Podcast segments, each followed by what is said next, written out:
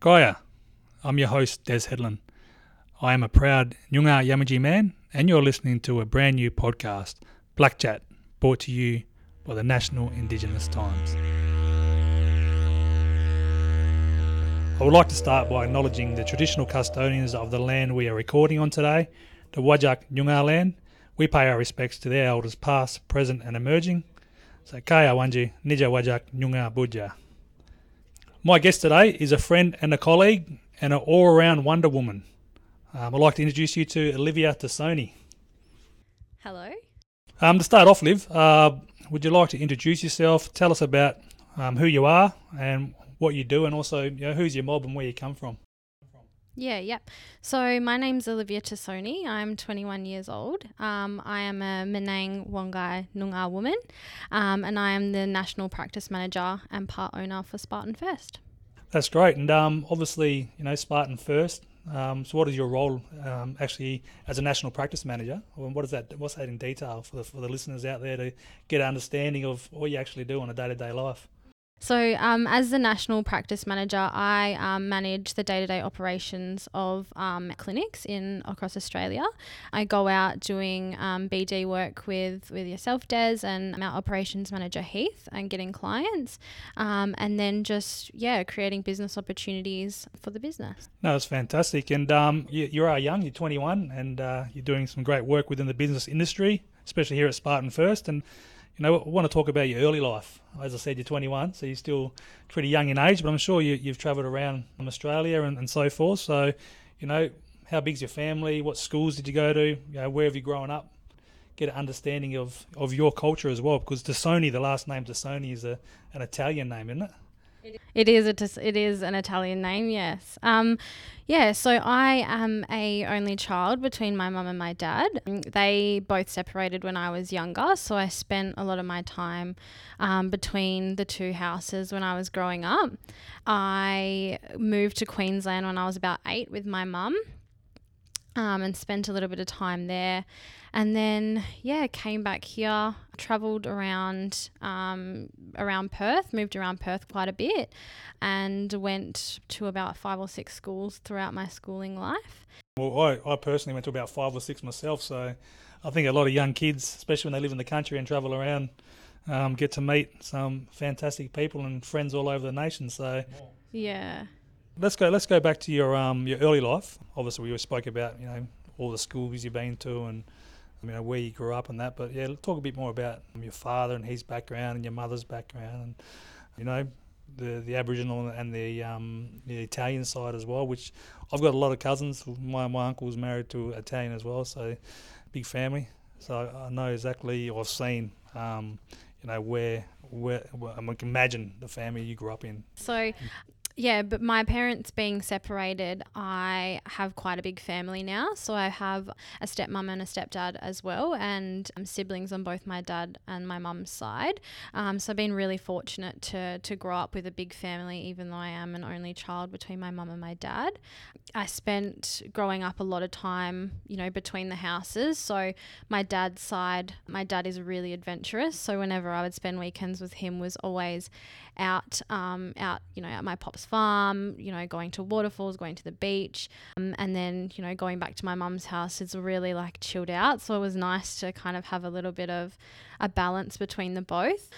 Um, yeah, very, very much a mix um, in my nationality. So my dad is Aboriginal Italian, um, Aboriginal on my nan's side and Italian on my pop side. Um, yeah, so my dad, um, you know, we're still at the moment really trying to find ourselves within the Indigenous community. My nan um, was a part of the stolen generation, and my dad grew up in foster care. And um, you know, he hasn't had a we haven't had a lot of connection to that side of things. You know, speaking to my dad, he always says that he used to experience a lot of racism when he was younger, but he never really had a mob to fall back on because he didn't really know his family. He we're really like the past few years we've really been trying to find that um, and obviously my nan passed away when she, before she was 50 so it was really tricky to kind of find that side of find that side of him and you know embrace that indigenous indigenous culture Um, my Italian side comes from my pop, um, and he. We have a massive Italian family. My pop's got probably you know like six or seven sisters. Um, my my great nan is still is still alive, which is great. Well, best of both worlds, obviously, and you, you have got a, a couple of brothers, and and I heard one of your brothers is a budding actor. He is, yes. He um he's probably going to love that he's mentioned in this podcast. Um, yeah, he's in Red Dog 2 and he um, has travelled around Australia quite a bit in touring with the Sapphires. So, yeah. Have to bring him in to a bit of a uh, marketing and promotional day at Spartan first. You know, as you know, you you combine with two different families, and as you said, you get best of both worlds. And we, we've we've looked at with Spartan first, obviously with yourself to open up in Queensland. And here you spent a lot of time in northern Queensland. Yes, yeah. Talk a bit about that. Yeah. So when I was um when I was eight years old, I moved over to Townsville with my um, mum and my stepdad. My stepdad was in the army, so yeah, spent about three years up there from year about four to year seven, um, and then came back. So I love it up in Queensland. It's like good weather. Yeah, no, North Queensland's a great spot, and as you know, and you're heavily invested in this, is that we're looking at Spartan first, you know, going there eventually, and I'm sure you'll spend a bit of time um, reconnecting back that way. And just on that as well, what was the pathway that led you from school to where you are now into this industry? Because I know you have been in the occupational health industry before Spartan. Um, just want to, you know, sort of talk about um, year 12 moving into where you are now in terms of the business side of it. Yeah, well, I mean, when I moved back from from Queensland, I kind of went on a little bit of a a rough path when I was, you know, year seven and eight, um, and then started getting. My mum and dad kind of pulled me back into line um, around year eight and nine, and started really focusing down on my schoolwork. So, I went through a bit of tough stuff between, you know, in the in the teenage years, which kind of got me interested in all the mental health and health side of things. Yeah, so then year 12 kind of came around. I didn't do ATAR. I did, but I dropped out of it. And I realized that I had a, a bit of a passion for health and I didn't know which um, kind of direction that was going to go to. I was looking into, you know, mental health nursing, nursing, paramedicine, um, and then kind of it all just came together. So when I um when I left school, I started working with my auntie at a recruitment agency for about three months, um, and that didn't didn't work out. Then I got a job at another occupational health centre, um, which was for about a year, and I was just a medical receptionist there. Um, and then had the opportunity to come over here and really focusing on Indigenous health, occupational health, and become a part owner of this business as well. Yeah, that's fantastic, and you know to see that passion of yours, you know, all through high school, and obviously going into you know work experience, you know, working with Yanni in the in the recruitment side of things. So you would have you would have seen that first hands of booking medicals and so forth on one side of the um, on one side of the table to yeah. getting involved in the business. And now you know it's great to see that you're you're doing fantastic here at Spartan First, and and as and an owner as well. You've actually run the show, Liv, so which is which makes a lot of our jobs easier. this is the next question is obviously um, it's probably your own sort of your own opinion in terms of things, but you know, why do you do what you do? You probably did mention it just previously in terms of of the health side of things, and the passion was there. And, and I know you spoke about paramedics quite a bit as well. You know, maybe we can look at you know one of those capabilities down the track that you can control and look at. You know, so you know you, you did mention it, but you want to might elaborate a bit more on that. Yeah, I mean, I think now being in Indigenous health, I mean, the reason I do what I do is mainly because I'm passionate about it. You know, I I've seen firsthand within my own family um, issues that that come from the gap that you know we talk all the time here about closing the gap, but the problem is the gap is widening. My auntie passed away three days ago, and she um, was only 40. Um, my nan and her three younger brothers passed away before they were 50. And that is just yeah, no, take your time. Um, it, it is an unfortunate, you know, factor that we live in in terms of Indigenous health in this country, and the gap is massive and widening every day. And you know, to have yourself and, and, and the likes of, of great um, leaders within our community to to get involved in this industry and try and make a change is fantastic. Yeah. My auntie, my nan, and her three brothers all passed away from health issues that were preventable. Um, so that is the reason that I do what I do because I want to make a difference in the community, the health of our community, um, and close the gap.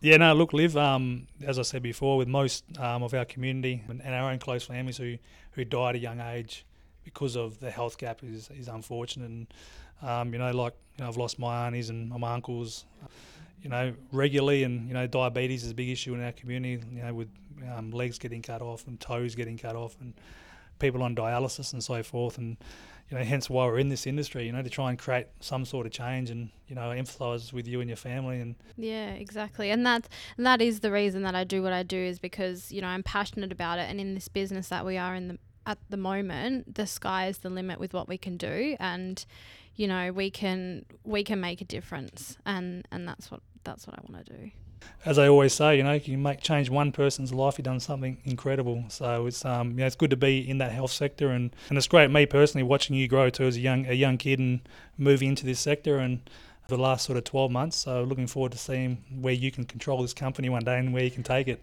Um, and I can do a Clinton Wolf and sit back and do nothing. I'm coming for your job, Des. you can have it. No. Liv, if you had one moment that you could look back on as a point, you know, of significance in your journey, you know, what would it be? It could be um, a mentor that's guided you through school or sport. Um, you know, it could be family. Yeah, I think I think there's a lot of different, um, you know, a lot of different thing that's happened that kind of has made an impact on on who I am today and where I'm at. I think you know starting in the in the business with my auntie and my and my stepmom, you know, when I first left school, opened up so many different doors and opportunities um, for me. And you know, my auntie introduced me to Clinton, who you know started this business and. I think Clinton has had a really big impact on me as well because he has he saw something in me that you know, I didn't really see in myself at the time. And he has always had confidence and has always pushed me to be a better person. So I think, you know, those those two kind of scenarios and those, you know, Clinton and my auntie and my stepmom have, have made a, a big impact on where I am today.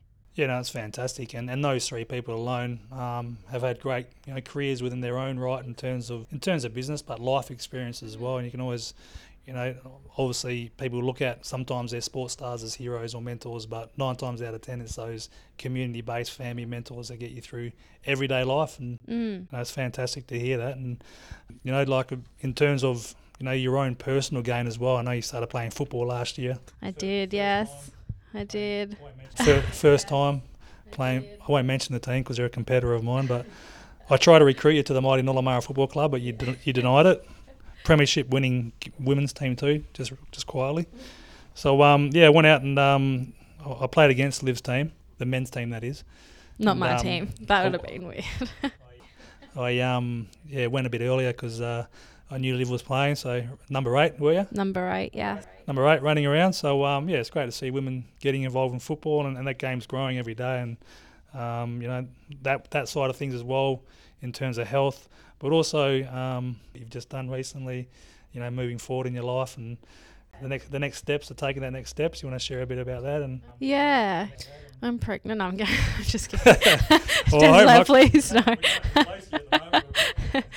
No, I mean, yeah, I think if you'd had asked me at 15 where I'd be when I was 21, I definitely wouldn't say I would be where I am now. You know, as a um, a business owner of Spartan First, and I've almost paid my car off and I am building a house, which is is crazy to me. Um, I give that to you know all to the opportunities that I received from my auntie and from Clinton and you know all of that sort of stuff. But I wouldn't have. I would. I could not have told you at fifteen that I'd be. I'd be here where I am. That's fantastic, and you know, for any young kids out there listening, um, in terms of you know a 21 year old you know, six years before that, and not as you know, 15, 16 year old men, boys or girls, don't know where they want to be. You know what I mean? So um, you know, it's great, that's a great story within itself. Um, you know, moving towards the next steps and creating a future for yourself, which is which is great, and um, you know, like that sort of builds on now to sort of you know what, you know, what is what is the vision like? What do you see? you know, where Olivia, where's Olivia Tassoni going to be when in nine years' time when she's 30? Probably in your position, Des. Hopefully that's in like six months or 12 months away, Liv.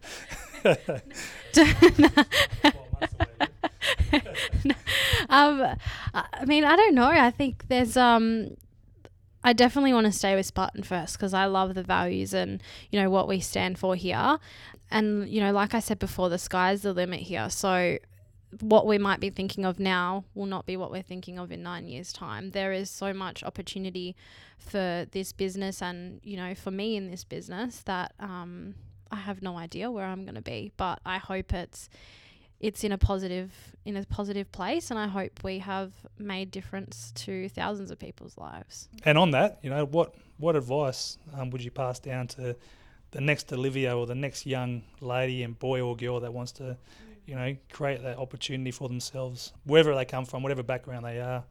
You know, what do you what do you sort of, you know, what sort of advice do you give to those sort of people that are looking at you now, listening to this, going, how can I be Olivia to Tassoni one day? I think the the best thing to do is to find something that you're passionate about, and you know, when you're younger and you're just starting out, knowledge is so much more powerful than money. So, you know, you could be on a salary of $30,000, but take the knowledge that you know is surrounding you.